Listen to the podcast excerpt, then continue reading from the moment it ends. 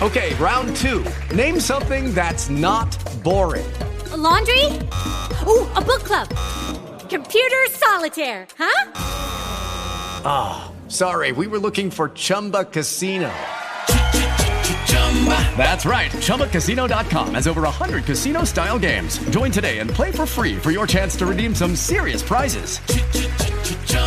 ChumbaCasino.com. No purchase necessary. Full prohibited by law. 18 plus terms and conditions apply. See website for details.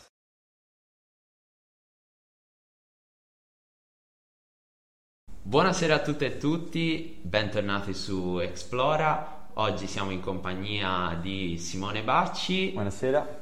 Buonasera teatro. Buonasera e il mio ex professore di religione tra l'altro, quindi ci tengo a sottolinearlo non tanto per eh, svelarvi i nostri rapporti ma mh, per scusarmi nel caso in cui dovessi eh, dargli del lei, mi ha, mi ha, detto di dargli del tu almeno per oggi, però insomma ci può stare sempre una piccola deformazione professionale da studente. Vabbè capita, capita. Assolutamente sì. Quindi iniziamo subito, magari lo, lasciamo presentare il nostro ospite così in, entriamo anche nel perché ti abbiamo invitato oggi sulle nostre chiacchiere. Vabbè. Allora, io buonasera a tutti e a tutte, innanzitutto eh, sono Simone Bacci, eh, come ha già svelato Pietro, nella vita faccio professore di religione, in realtà da poco, da, eh, ho iniziato la prima supplenza ora a gennaio e eh, sono iscritto al Partito Democratico, infatti qui siamo nella sede dei, dei Giovani Democratici, Ehm, cosa dire? Eh, sono laureato in scienze politiche, eh, ho fatto anche una triennale in economia e poi ora sto studiando all'Istituto di Scienze Religiose per eh, la laurea appunto in scienze re- religiose. Però nella vita mi sono occupato poi principalmente di eh, comunicazione politica. Altre cose sono capo scout e, ah, e faccio parte dell'associazione culturale un Infonews, questo Perfetto. tenevo a dire. Tra l'altro tutte cose che in un modo o in un altro hanno toccato la mia vita, perché ah, l'altro ecco. giorno ho mandato il video sul progetto di Dante ah, eh, di, sì. di, organizzato da voi, insomma una cosa e un'altra e adesso appunto... Eh, Ci siamo al... incontrati poi in sì, classe alla fine. eh, tra l'altro te mi avevi mandato eh, la, la grafica la per grafica. la storia de, di questo progetto. Una serie di circostanze, via. Sì, sì, esatto. Però iniziamo appunto dalla, dall'aspetto politico con con eh, insomma, uno dei tuoi primi lavori, se non ho capito male, correggimi se sbaglio, ehm, appunto sei stato nello staff di un personaggio politico abbastanza importante per quanto riguarda la scena politica italiana e forse adesso addirittura potrebbe estendersi alla scena internazionale, no? almeno queste sono le sue intenzioni. Se ce ne vuoi parlare, se ci vuoi anche svelare tu eh, chi è, così poi diciamo ci cioè, muoviamo. Una mia lettura del fenomeno Renzi, però all'interno del ecco. governo immagino. Sì, no, no, no certo, certo. Ah, no, eh, allora, sarò... entro nel, nel merito. Allora, io ho lavorato nel 2017 6-7 mesi in uno degli staff unofficial, cioè praticamente non è lo staff di quando era per dire Palazzo Chigi, c'ha lo staff del portavoce presidente Lì era una cosa diversa, cioè sostanzialmente noi eh, davamo una mano alla comunicazione del Partito Democratico e più in generale, cioè più nello specifico a Renzi. Non eri il casalino della situazione. Non ero il casalino della situazione, anzi probabilmente ero l'ultima ruota del carro, però comunque sì, ho avuto questa esperienza che devo dire mi ha insegnato molte cose, perché mi ha insegnato, vabbè, tutta la parte di comunicazione politica che poi adesso eh, metto anche a frutto, de, continuo a mettere a frutto del Partito Democratico anche qui a Livorno.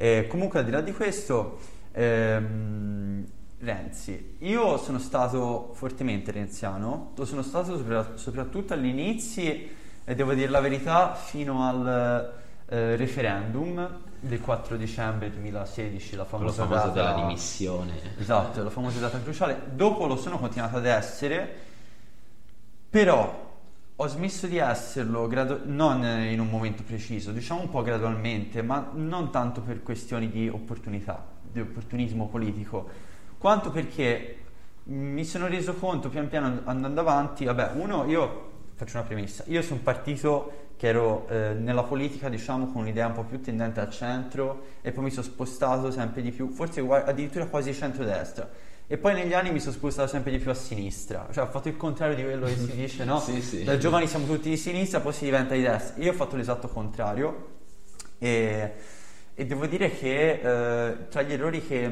che diciamo imputo di più a Renzi c'è stato anche, oltre ad aver um, un po' dimenticato i bisogni, diciamo, più, eh, che banalmente si potrebbe definire di sinistra, quindi l'attenzione sociale, ad esempio, no? Eh, mi limito al generale per ora.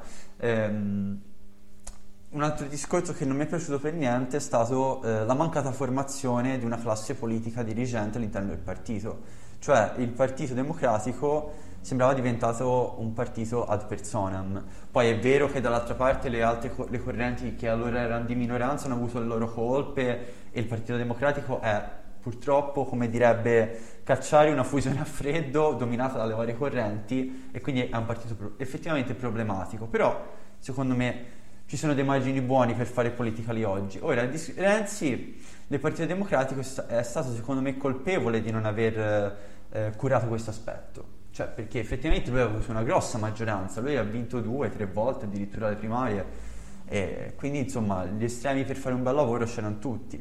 Poi vabbè, appunto come dicevo prima, le mie idee si, sono, si stanno spostando sempre di più a sinistra e quindi per questo non ho digerito per niente quando lui ha deciso di uscire dal Partito Democratico. E guardate, cioè, que- su questo punto io ci insisto tanto perché ho sempre criticato quelli che delle correnti minoritarie, diciamo, del PD, penso per esempio a Bersani, no? eh, che all'indomani diciamo, della sconfitta della sua corrente hanno preso e se ne sono usciti, ma lo stesso Enrico Rossi che poi è rientrato, no? Per cui ho trovato veramente incoerente questo, incoerente proprio nel senso anche morale, non in senso solo politico, anche proprio nel senso morale la sua fuoriuscita dal partito per fondare poi un partito che era ancora più ad personam, cioè quindi veramente mh, è stata per me una, gra- una, gran- una grossa caduta di stile, definiamola così. Beh, e allora ti tocco proprio su questo punto.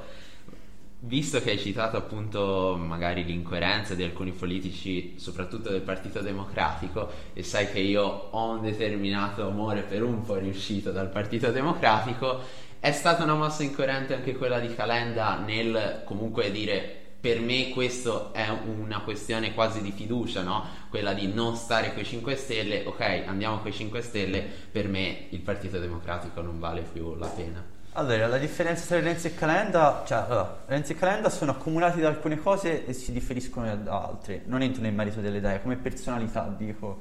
Eh, la personalità di Calenda e di Renzi cioè, sono sicuramente due personalità che aspirano a essere leader, nel senso che Calenda e Renzi nello stesso partito o nello stesso governo ci stanno male. Poi ci sono stati, quando Calenda no, era ministro e Renzi era premier, però secondo me ci vuole che ci, sia, che ci, sia, un certo feeling tra le due parti perché loro sono insieme se, li vedo poco conciliabili. Però detto questo secondo me Calenda ha il merito che rispetto eh, a Renzi è stato coerente con le sue idee anche politiche.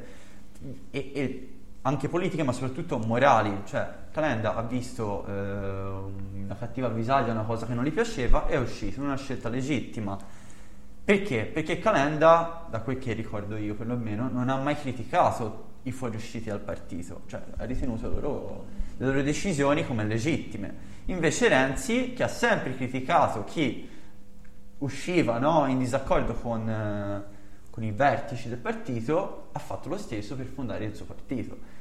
E poi diceva male dei partitini al persona, no? diceva eh, dei partitini che tengono in ricatto la maggioranza e ora lui sta facendo lo stesso. Ma io, guardate, in questo non vedo una cosa negativa perché nel pentapartito no? c'era il partito repubblicano che comunque teneva, eh, faceva d'ago della bilancia, no? per cui queste prassi sono consolidate in politica, soprattutto nella prima repubblica. Però da uno che dice sempre no? Che critica, critica, critica, critica, poi fa lo stesso, l'ho visto ovviamente come una mossa appunto non politicamente ma moralmente incoerente. Sarà il nome, forse, almeno per le vicissitudini che stiamo vivendo, no? Da quando... boh, no, no, no, vabbè, ma a parte questo io penso che entrando nel merito della crisi di governo, allora io sinceramente all'inizio, chi mi conosce lo sa, cioè i miei amici lo sanno perché ne parlavo, ne parlavo molto di questo discorso, cioè secondo me la crisi di governo non poteva essere giudicata da, dalle premesse. Cioè quando Renzi quel giorno ha fatto la conferenza stampa e ha detto che le sue ministre si volevano dimettere, secondo me lì non era da prendere una posizione e dire Renzi sta facendo questo, perché era molto difficile capire il quadro. Infatti tutti magari dicevano ah opportunismo, so, solo opportunismo, eh? oppure come dicevi te, no? mire internazionali, io non voglio escludere che ci sia opportunismo in mire internazionali, però devo dire che Draghi è lì perché Renzi ha fatto questa mossa, cioè questo è un dato politico che va riconosciuto. Ora, Renzi è uno stratega, Renzi è coraggioso, io questo no, non voglio esprimere un giudizio nel merito di questo perché è un lato forse più umano che trascende dal discorso politico. Politicamente però mi limito a dire che il dato è che effettivamente Mario Draghi è venuto perché Renzi ha deciso di far cadere il governo. Que- diciamo, questo è il ruolo di Renzi nella crisi di governo secondo me. E allora per te che proprio ci hai detto no, che ti stai sempre più muovendo verso sinistra. Cioè, non mi prima... immaginare con le bandiere no, della rivoluzione. Però prima intanto mi hai fatto notare Berlinguer, sì, quindi Berlinguer. insomma... Non... sì, no, io non, so, non sono mai stato comunista e, no, e, non lo sono di certo ora. Però, vabbè, Berlinguer sicuramente è un personaggio di grande stima, certo. dico, al di là di tutto. E dicevo, mh, cosa ne pensi allora di Draghi? Non è proprio l'emblema del socialismo? Allora, io ho conosciuto Mario Draghi eh, quando studiavo economia, non conosciuto di sì, persona, sì. però ho conosciuto, diciamo, mh, soprattutto quando facevo lezioni di economia e tecnica bancaria, eh, era tutto BCE eccentrico, diciamo. Eh, quindi si parlava molto poli- delle politiche di Mario Draghi, del quantitative easing ehm, e del ruolo monetario poi della BCE. Quindi l'ho conosciuto principalmente da, eh, in alcune classi avrei detto capo dei banchieri, ecco, nel senso comunque da persona delle istituzioni, però più con un ruolo tecnico, appunto. Conoscevo la vita di Draghi perché sono una persona curiosa e quindi mi ero informato, sapevo che lui è studiato da Federico Caffè, che è uno dei maggiori keynesiani, e per esempio a Economia a Pisa, eh, il mio professore di Economia Politica 2, quindi di macroeconomia, era fortemente keynesiano, quindi mi ricordo molto bene poi il paradigma keynesiano e, e questa cosa mi ha sempre affascinato di Draghi perché comunque, diciamo, da quel che ho capito io di Draghi, sì. al di là ora dei suoi studi, poi lui è stato ha studiato dai gesuiti, no? Da quel che ho capito io di Draghi c'è da dire che lui ehm, mi sembra socialista, ma eh, posizione tipo socialismo liberale, cioè sostanzialmente è in quel... linea con la Costituzione, diciamo, sì, molto, molto diciamo è quel tipo di, liber- di, liberalismo che però ha anche un'attenzione ai bisogni sociali, o co- comunque non vuole la rivoluzione ma vuole una trasformazione, eh, diciamo, graduale del, eh, del, libero mercato. Poi, eh. Però in questo senso mh, Draghi ha, ha, già segnato un distacco, sebbene dal punto di vista magari de- della gestione della pandemia sicuramente non poteva distaccarsi troppo. L'ha fatto per quanto riguarda la politica economica, nel senso che da subito ha detto va bene i ristori, ma non per tutti. Sì, cioè, allora, perché intanto finisco di, di, dire la mia su Draghi, cioè, allora, io stimo Draghi come persona, lo stimo come uomo delle istituzioni, penso che ovviamente sia una persona eh, indubbiamente di grande valore eh, sotto ogni aspetto, però per me rimane il fatto che lui non è espressione, de- o meglio, la Costituzione permette di nominare un Presidente del Consiglio che non è stato eletto in Parlamento ovviamente, eh, però non, non, lo ritengo una persona del sistema dei partiti, diciamo, espressione del sistema dei partiti. Questo per me è un male non in quanto Draghi è il, è il Presidente del Consiglio in questo momento, ma quanto è indicativo di una crisi del sistema partitico. Ecco. Quindi il mio giudizio non è tanto negativo su Draghi, ma è più negativo su tutto quello che c'è dietro. Cioè io non credo che il suo governo sia tecnico, io lo vedo più un governo politico. Forse a dire più di quello di Conte, almeno Molto per quello che era Conte, Conte esatto. all'inizio. La cosa che, che, che mi rammarica di questa situazione è che bisogna chiamare un tecnico, quindi uno che è ritenuto tecnico, anche se poi secondo me lui ha del valore politico in sé, eh, per sistemare le cose che i partiti non sono in grado di risolvere. Questo cosa vuol dire? Vuol dire che e qui arrivo a, al punto secondo me della crisi di governo attuale e anche della politica in generale. Il problema forse è che i partiti hanno smesso di fare politica e fanno più demagogia o comunque amministrano. Cioè, a cosa mi riferisco? Eh, mi riferisco al fatto che, per esempio, i partiti guardano più al, all'offerta elettorale, diciamo, è come se ci fosse una campagna elettorale permanente, questo lo dicono anche eh, molti scienziati politici, la campagna elettorale permanente per cui tutto è mirato al consenso. Per, però, per esempio, se io oggi devo scegliere eh, di votare PD, io non so cosa vuole, cosa vuole il PD di preciso, perché il PD, come dicevo prima, ha tante anime. Questo è anche un bene, però il problema è che eh, non si arriva mai a un congresso, a un momento in cui, ok, siamo tante anime, cerchiamo di fare una sintesi, no? Se io voto eh, Lega, ho già un'idea maggiore di cosa vuole la Lega, cioè il sovranismo, ora Salvini visto si è convertito all'europeismo improvvisamente, ci fa piacere, però al di là di questo, eh, se io voto Lega, fino a ieri avevo un'idea precisa di cosa è la Lega, se io voto 5 Stelle no, però i 5 Stelle sono un partito post-ideologico, quindi è già una cosa diversa. Certo. Insomma, è un momento un po' di... secondo me per esempio uno potrebbe chiedere, e allora perché sei del PD? Perché, perché penso che comunque la sinistra oggi avrebbe tante cose da dire per la società di domani, ci, sono, ci sarebbero tante critiche da fare al capitalismo e tanti miglioramenti da apportare. Però il discorso è perché non si smette di amministrare l'amministrabile e non ci si ferma a discutere e capire cosa vogliamo proporre al nostro elettorato?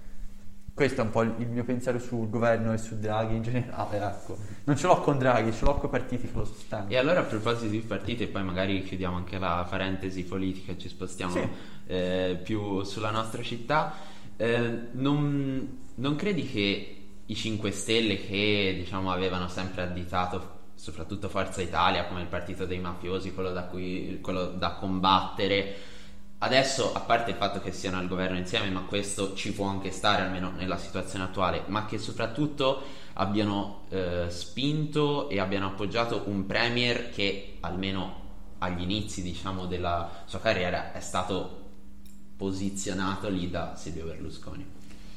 Cioè, quindi Mario Draghi? Sì, sì, sì, eh, no, no, perché... no, certo, certo. No, no, certo, no, ma io sono d'accordo con te, eh, nel senso che eh, per me i 5 Stelle...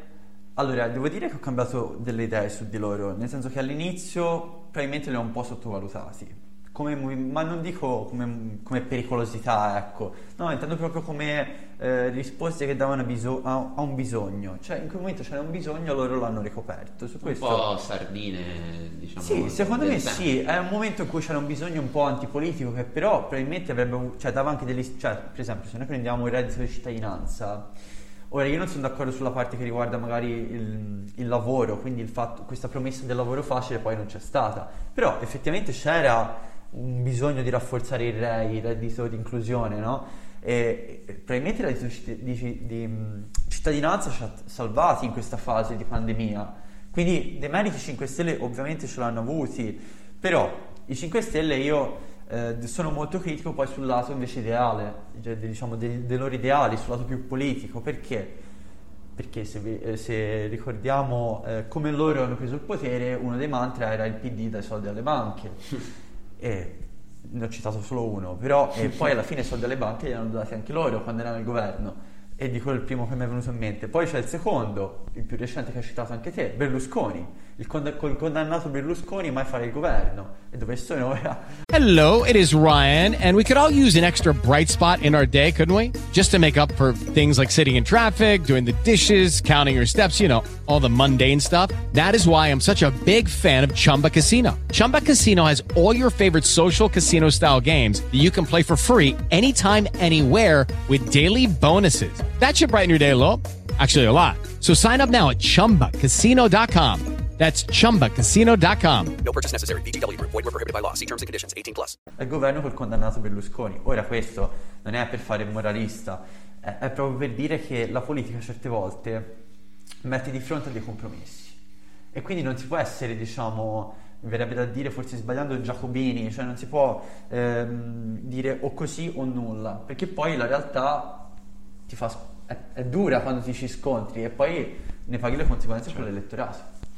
E allora, non so risposto sì, alla sì, domanda, sì, ma... sì, sì, penso di sì. E, ehm, cioè, penso nel senso, per me sì, non so per certo. loro. E fatecelo sapere nei commenti. e mh, visto che hai citato il reddito di cittadinanza, allora arriviamo davvero ultimo punto politico, però mi sì, appassiona sì, troppo. Sì. E, mh, a un'altra misura sociale, insomma, importante che era venuta fuori anche, soprattutto prima del cambio di Premier, ovvero la patrimoniale. Eh, misura discussa, si alzano sempre polveroni quando se ne parla. Tra l'altro, mh, Fratoianni ieri di Fratelli d'Italia, ovviamente contro la patrimoniale ha citato qualcosa che senza citare direttamente la- il, diciamo, il suo essere contro la patrimoniale però ha richiesto un vaccino eh, diciamo disponibile nelle diciamo nel- eh, nelle cliniche private in modo tale che i ricchi possano o chi può permetterselo possano appunto vaccinarsi prima per alleggerire assodire il peso eh, sulla, eh, sulla sanità pubblica. Però appunto parliamo di patrimoniale cosa ne pensi? Allora, partiamo dalla premessa. Se- mm, io sono a favore della giustizia, delle misure che incentivano la giustizia sociale e questo fa parte del mio spostarmi a sinistra.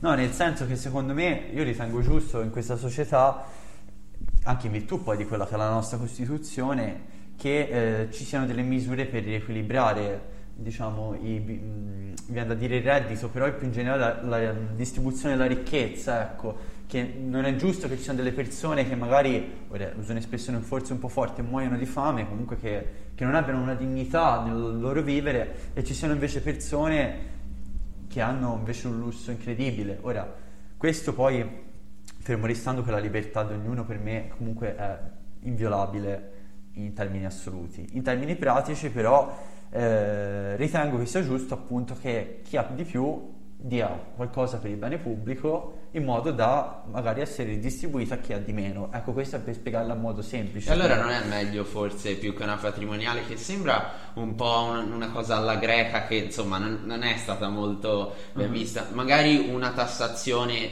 più elevata ma distribuita nel tempo senza un provvedimento secco.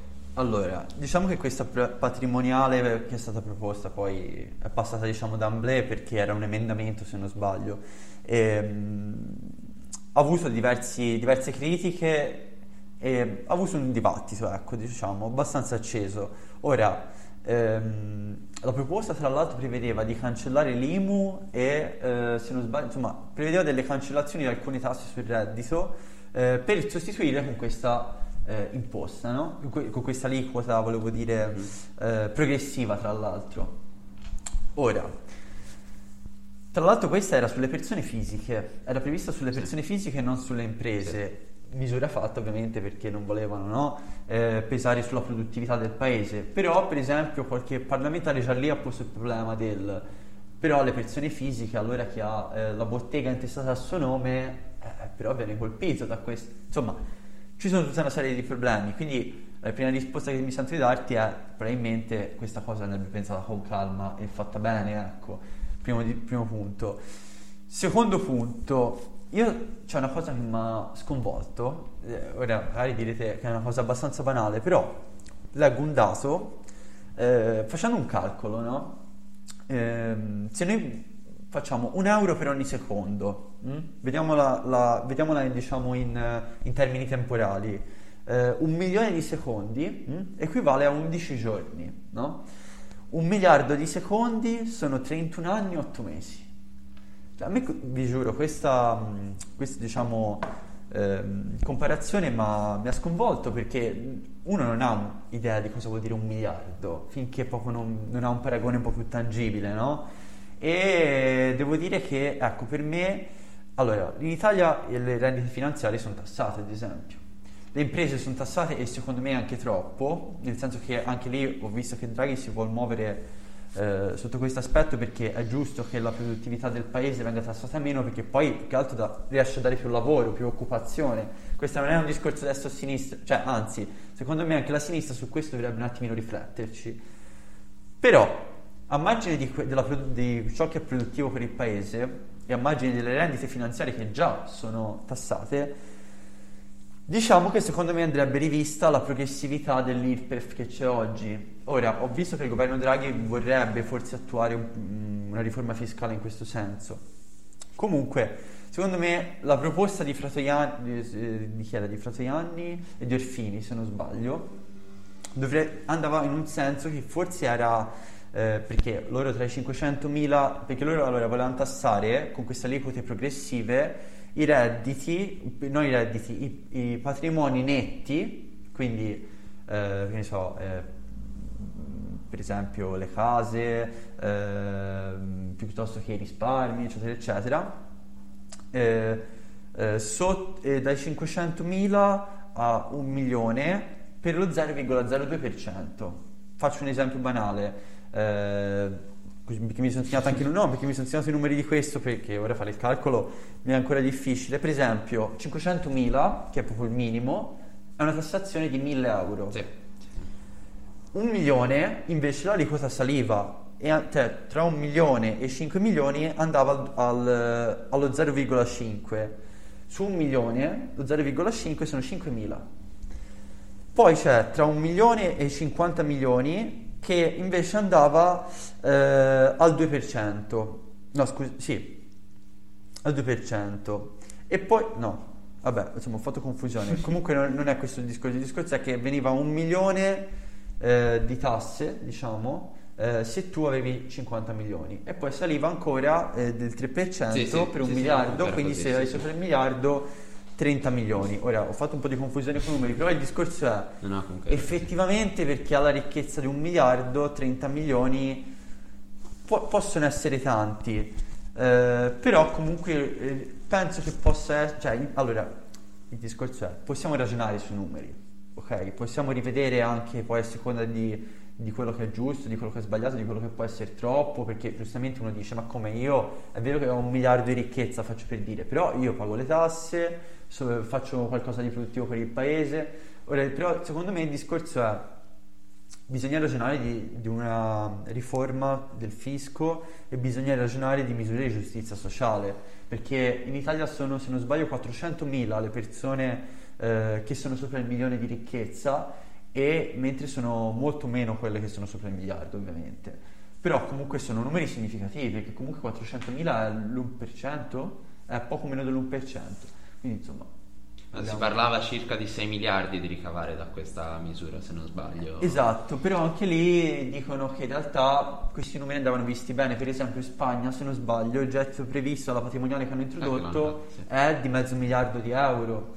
E quindi, ma come, erano 6 miliardi, da allora mezzo miliardo. Questi, questi numeri poi va- andavano anche Certo, provati. certo. Però, per il ecco, il, punto di caduta è, secondo me ci vuole un- una misura di equità, eh, di giustizia sociale, di equità fiscale, però eh, andrebbe studiata bene. E poi, se posso dirlo, io ho un sogno, che so che è difficile al momento, ma sarebbe uno dei sogni che la sinistra dovrebbe avere, secondo me, è quella di, una parifica- di un'unione fiscale europea. Cioè, questo è proprio uno dei sogni che secondo me dovrebbe avere la sinistra. Bene, Io da federalista europeo, europeo non posso che comunque Essere d'accordo. essere d'accordo. Ehm, andiamo sull'ultimo punto, cambiamo completamente ehm, perché siamo livornesi entrambi e penso si senta per chi non è Sì, livornese si sentirà sicuramente. Ehm, Poi e- l'emozione fa venire sì, l'accento. sì, più proprio l'accento incredibile. Ehm, volevo chiederti, tu hai una pagina, tu e tuo fratello? eh, Sì, chiamato- e anche altri due amici. Ah, ok, ok, Sì, sì. scusa, eh, no, questo non lo sapevo. Avete una pagina di meme, mh, diciamo che si, eh, diciamo, ironizza un po' su, su Livorno stessa, che si chiama Livornesity, quindi andatela a seguire, vi lasciamo tutti i link ovunque. E ehm, ora non voglio stare a parlare dei meme, comunque pagina seguitissima, penso siate sui 26.000 follower. 26-25 comunque. Quindi una roba su Instagram, simile. Su Facebook 20.000, cioè diciamo 40-50.000 tra tutte e due. Quindi insomma non è eh, una roba da niente considerando che Livorno conta circa 160-180 mila abitanti e ehm, volevo chiederti appunto non tanto sui meme eh, ma più che altro su una cosa che io ti ho anche già chiesto in classe ovvero ehm, questa cosa di cercare di creare una community eh, cioè voi ripostate ad esempio dei post che- di gente che vi tagga di fotografie o di eh, insomma mh, arte, tutto ciò che riguarda un po' la cultura a Livorno e è una cosa che, ti- che vi differenzia molto da altre pagine simili che comunque ci sono a Livorno Certo. anche con lo stesso seguito. Perché avete questo intento? Da, da dove è nato? Come è nata l'idea di, di appunto cercare di creare un qualcosa per Livorno? Allora, eh, intanto grazie per la domanda perché è una storia interessante, una storia vabbè, abbastanza personale, nel senso che ehm, era maggio del 2018, era una sera e io e mio fratello stavamo facendo una passeggiata sul lungomare a Livorno e eh, durante questa passeggiata il mio fratello mi disse io ho fatto i doppiaggi eh, i miei amici mi dicono che sono divertenti, secondo te cosa ci potremmo fare? Sì che mi fece vedere questi doppiaggi, di stile un po' io, io doppio poi, eh. io li vidi e gli dissi, beh, boh, proviamo a fare una pagina, vediamo un po' come va. Sicché disegnai il logo mentre eravamo lì, eh, Antignano proprio eravamo, eravamo tra Antignano e Tre Ponti e eh, ah, bellino, eh, insomma si strutturò la pagina e ci lanciammo. Poi da lì un- uno dei, mm, dei ragazzi che studia, mio fratello fa psicologia, cioè fa, ormai è laureato, eh, insomma uno dei suoi colleghi di università, Filippo Bresciani, e un altro ragazzo che conosciamo tramite gli scout, cioè Riccardo Fara, si sono aggiunti in questa e anzi devo dire che per un bel periodo l'hanno mandata avanti soprattutto Gabriele e, e Filippo, Gabriele sarebbe mio fratello, e, mm, si sono aggiunti e quindi la pagina ha iniziato a crescere. Internamente a questa crescita che ha avuto la pagina, che poi vabbè, è frutto ovviamente anche di una strategia, questo non lo nego, eh, come ovvio che sia, eh, però abbiamo proprio deciso di dare questo taglio. Cioè il taglio è, ma noi livornesi, perché poi ci abbiamo riflettuto, la nostra, se noi dovessimo definirla, è sì una pagina satirica, ma è più una pagina di appartenenza. E quindi ci siamo detti, ma qual è il modo eh, più vero di appartenere, di appartenere no, a quello che poi noi amiamo, che è la nostra città? Quello di creare una, una comunità di persone, una comunità di livornesi e diciamo, noi si dice anche un po' per scherzare, però è vero, esportare la livornesità. Per cui abbiamo visto che molte pagine che eh, vanno bene su Instagram, non parlo di Livorno, parlo in generale, ehm, hanno un approccio un po', mh, mi verrebbe da dire, da, eh, da chi se la tira, ecco. Quindi io sono io, voi non siete nessuno, ecco, per dirla banalmente. No, noi invece volevamo dare un taglio proprio di eh, inclusione, perché secondo noi, a parte noi per formazione siamo molto favorevoli alla cooperazione, cioè noi pensiamo che la cooperazione sia un valore aggiunto e che quindi creare una comunità di persone sia sicuramente una cosa intelligente rispetto a fare una pagina dove noi, eh, che ne so, diciamo fate così o questo... eh, Oppure vi fate pagare per le sì, collaborazioni. cioè, non, non ci facciamo nemme- non ci siamo mai fatti pagare per una collaborazione. L'unica è stata col Goldoni eh, che andarono a fare un corso di formazione, tra l'altro hanno- gli hanno pagati 75 euro, quindi cioè, capisci che eh, insomma. Quindi no- non lo facciamo per, per essere pagati, poi questo non vuol dire che magari un domani non Certo, decideremo, no, certo. però al momento no, è solo una cosa fatta proprio per creare aggregazione attorno all'idea di verrebbe da dire livornesità, però anche uno può dire ma come la vostra è una pagina satirica dove dite le scemenze, ma non sono scemenze. Alla fine noi prendiamo un po' in giro sarcasticamente il modo di fare livornese in alcuni video, in alcuni meme, però facciamo emergere anche ehm, alcune- alcuni aspetti del vissuto della livornesità. Ehm, diciamo, prendiamo anche un po' dissacriamo e prendiamo in giro luoghi comuni, eh, prendiamo in giro le mode, per esempio, e all'interno di tutto questo ci mettiamo però anche delle cose, ehm, dei temi che diciamo servono a far pensare, a creare comunque un po' più di, di coscienza. Ora non voglio, cioè ovviamente non, non è la scuola, ecco per dire, però per esempio mi viene in mente qualche tempo fa abbiamo fatto tutto un discorso su eh, il ruolo della donna, su, cioè ora non è che abbiamo parlato del ruolo della donna, però abbiamo parlato più che altro di come bisogna approcciarsi, del rispetto tra generi, del- dei rapporti, cioè per esempio della cultura dell'odio contro le donne oppure dei luoghi comuni tipo eh, donna va in cucina, cioè queste cose qui non devono più esistere. E siamo partiti da un caso, non mi ricordo nemmeno, per proprio sollevare questo tema per dire è arrivata l'ora di una parità di, una parità di genere. E abbiamo visto che il nostro pubblico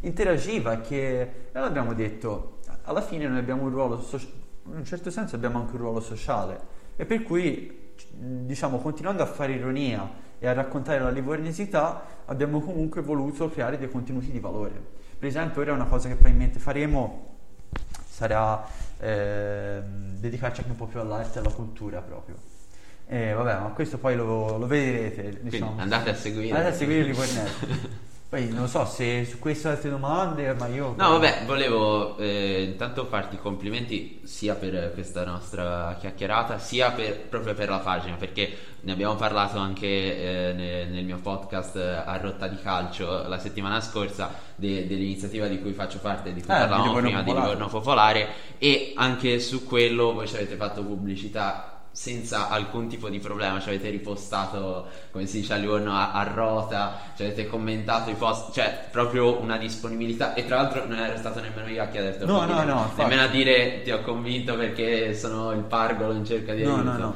Quindi insomma, Ma grazie. perché, ma, ma perché, cioè, diciamo, noi per esempio non siamo... Allora, io tifo Livorno, però non vado allo stadio, mio fratello, Filippo, Riccardo, uguale, tifiamo tutti Livorno, ma non andiamo allo stadio. Quindi diciamo, noi non siamo eh, proprio lo zoccolo duro dei, dei tifosi, però alla fine il Livorno Calcio è una cosa importante per la città è una cosa che unisce tanto una comunità di persone che sono i tifosi e oltretutto la vostra proposta è una proposta eh, che vuole solo il bene comune della società, della città e che mira soprattutto a creare aggregazione e comunità. Mi verrebbe da dire da politico che è una proposta anche di sinistra, in effetti è vero, però vabbè, Livornesi poi la- lo- ne abbiamo anche parlato, no? la politica noi la lasciamo fuori eh, perché non ci piace parlare, cioè non vogliamo, vogliamo la, rispe- la libertà delle idee, però per esempio la proposta vostra eh, l'abbiamo voluta condividere non per il taglio politico ma per proprio il taglio aggregativo della proposta. Certo. E allora eh, con eh, qu- questa speranza di poter continuare a costruire una community sia dal punto di vista della comicità, della cultura ma anche de- dello sport, insomma una città come Livorno che dal punto di Certo. vista dello sport ha una tradizione eh, invidiabile. Concludiamo, continuate a seguirci, andate a seguire Livornesity ma anche eh, il, il nostro Simone Bacci, stavo per dire il professore e, e noi ci vediamo prestissimo. E- Grazie a tutti. Vai. No, no, no, Scusa, volevo solo dire grazie a tutti e grazie a Pietro e Explora che ci ha concesso questo spazio. E come al solito ricordate di essere curiosi. Hello, it is Ryan, and we could all use an extra bright spot in our day, couldn't we? Just to make up for things like sitting in traffic, doing the dishes, counting your steps, you know, all the mundane stuff. That is why I'm such a big fan of Chumba Casino. Chumba Casino has all your favorite social casino style games that you can play for free anytime, anywhere with daily bonuses. That should brighten your day a little. Actually, a lot. So sign up now at chumbacasino.com. That's chumbacasino.com. No purchase necessary. Group. Void were prohibited by law. See terms and conditions. 18 plus.